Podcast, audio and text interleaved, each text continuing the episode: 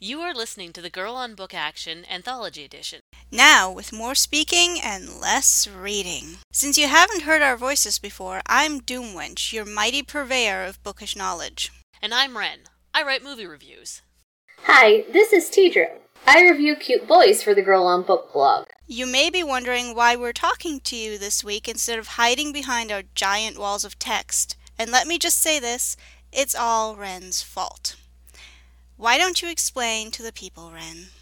Well, some of you may have heard my recent appearance on the Halloween special, episode 87, of the critically acclaimed Sarcastic Voyage podcast, which I was totally invited to because of my comedic skills and not because my husband and good friend run it.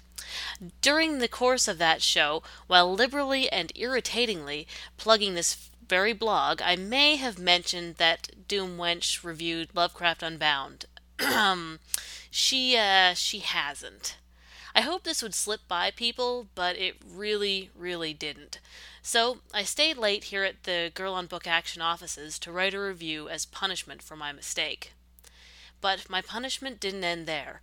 Doomwench didn't trust me with her column and stood over my shoulder, making me take dictation of her thoughts on Lovecraft Unbound. We take media accuracy very seriously here, apparently, and between the two of us, the review got so long we decided to record it rather than making you poor folks read the whole thing. Fortunately, the subject matter was really easy to get through. Ever since that Doomwench purchased this book over a year ago, it's been making its ever more and more crumpled way through the ranks of our friends, each one of us reading it and then going out to purchase our own copies. All of us have found a handful of new authors to love, I mean, ones besides Caitlin R. Kiernan, thanks to this collection. So please enjoy my public shaming, that is, our Lovecraft Unbound review. Ah, Lovecraft Unbound. You wouldn't believe how difficult it was to divide up these stories, nor would you believe the immense pressure of picking my two favorites. There were too many good pieces from which to choose. Alas, I did narrow it down after some haggling with Ren. The first story I want to talk to you about is Amanda Downum's A Tenderness of Jackals. Before coming across her work in this anthology, I'd never heard of the author. But this tale pulled me in and held me in its grip like a velvet lined vice. Some of the references to ghouls and warrens were, to me, reminiscent of Caitlin R. Kiernan's novels. The setting evoked a long history of murder, atrocities, and serial killer Fritz Haarmann, who I've had occasion to read a bit about in the course of my research on vampires. Downum presented a realistic setting, and then, through the character of Gabriel and the wolves in the shadows urging him on to hunt and kill, she added a wonderfully realized element of the uncanny. I came away feeling haunted and wary of the shadows on a cold night. Like the woman said, picking just two stories from this collection was none too easy. We both kept saying things like, "Ooh, ooh, this is this one is one of the strongest stories in the book." But we said that about uh, 15 of them, and there's only 20 stories in the book. Despite the challenge presented to us by the overall excellence of the stories, Mongoose by Sarah Monette and Elizabeth Bear, and The Crevice by Dale Bailey and Nathan Ballingrud made the biggest impression on me. The Crevice captured one of my favorite things about Lovecraft, and I mean besides making fun of him for being a really weird guy who was afraid of women, and that is the sense of forbidding isolation. There are few people besides Lovecraft who've really made me buy that all humans are totally unimportant and surrounded by a universe that is vast, uncaring, and filled with things that can't that we can't possibly understand. In the crevice, we follow a group of Arctic adventurers who've been out on the ice long enough to hate each other. I think for me that'd take about, ooh, ten minutes. And these guys are dealing with one of these unknown monsters. It's a lonely and frightening story that's wormed its way into my subconscious and stayed there. It's pretty well given me nightmares. Second, and following up on the theme of cold, isolated places, I've chosen Cold Water Survival by Holly Phillips another name with which I was not familiar prior to reading Lovecraft Unbound. For me, this story is what At the Mountains of Madness could or should have been, rather than the somewhat dull slog that it actually is. I will freely admit that it's one of my least favorite Lovecraft tales. You may tar and feather me if you like. There is a tangible sense of the madness of explorers in here and the seeping cold that hits you as you read about these people living on a huge iceberg and finding something in the ice. I don't want to tell you much more than that because you really have to read it to get the atmosphere, that sense of cosmic dread that Lovecraft was so good at portraying in his best stories, which also permeates through Phillips' piece. Mongoose is less obviously a Lovecraftian story. Sure, there are giant pulsing horrors and some excellent sci fi elements, but this could have easily been in a non Lovecraft collection. And I mean that in the best way possible. I didn't read this thinking, oh, well, they swiped that from the Dunwich Horror. Uh, I see what they're doing there. I read it instead thinking, what a surprisingly charming story with a great use of language and culture. In this story, we're on a space station that's been infested with transdimensional monstrosities, and our main characters are the exterminator and her highly intelligent pet.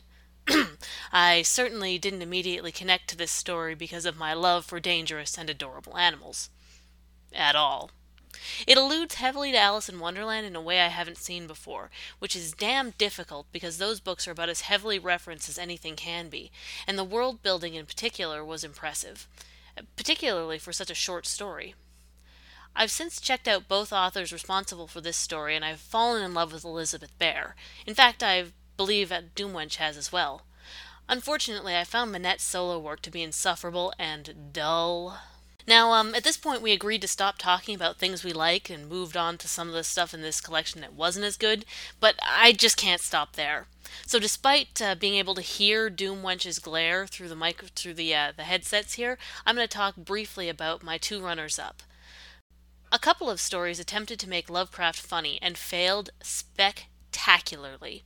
Come Lurk with Me and Be My Love by William Browning Spencer is the only one that really managed it. It was both light-hearted and disgusting.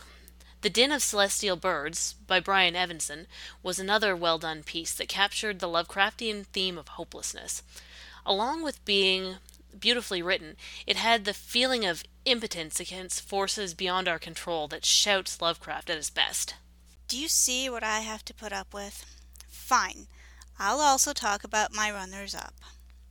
Joyce Carol Oates' commencement was a great spectacle of a story, and for a good part of it you're waiting for the world it presents to shift into the unheimlich, and it's satisfying when it finally happens. The other piece I've chosen to mention is In the Black Mill by Michael Chabon, which for me evoked the best of Lovecraft's depictions of Innsmouth, a city where the inhabitants don't seem quite right, and the protagonist is left attempting to unravel the mystery that starts to gnaw at him. The more he learns, the greater the feeling of dread. It was really well done and stuck me stuck with me for a good while.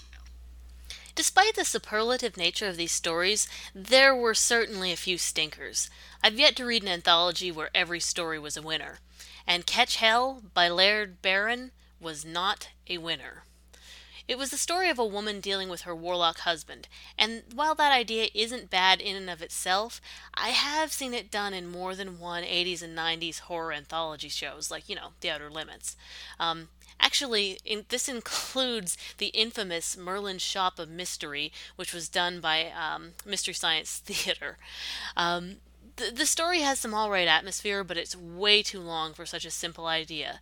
And for a story about revenge, it doesn't really have teeth. Uh, finally, you'll see the dramatic twist coming like three pages in, and you have to wait another 30 to get there. And actually, it's the same twist from the aforementioned MST3K movie. For me, one of the few that seemed to miss the mark was The Office of Doom, which is an awesome title, but not an awesome story by Richard Bowes. Don't get me wrong, I see the potential for a very potent narrative in it, but that potential is never realized. The attempt at the humor in it fell flat, and in my mind, the shortcomings are focused on one important fact. Bowes leaves all the wrong things unexplained and gives us explanations and details about things that really detract from what the thrust of the story should have been, both in terms of making it funny and giving it that sense of pervasive dread that I associate with Lovecraft inspired works. Now, for those of you cupcakes who've been reading the blog for a little while, you know that Doomwench and I are ridiculous Caitlin R. Kiernan cheerleaders. Me more than you, of course. Of course. I would happily have babies with her books.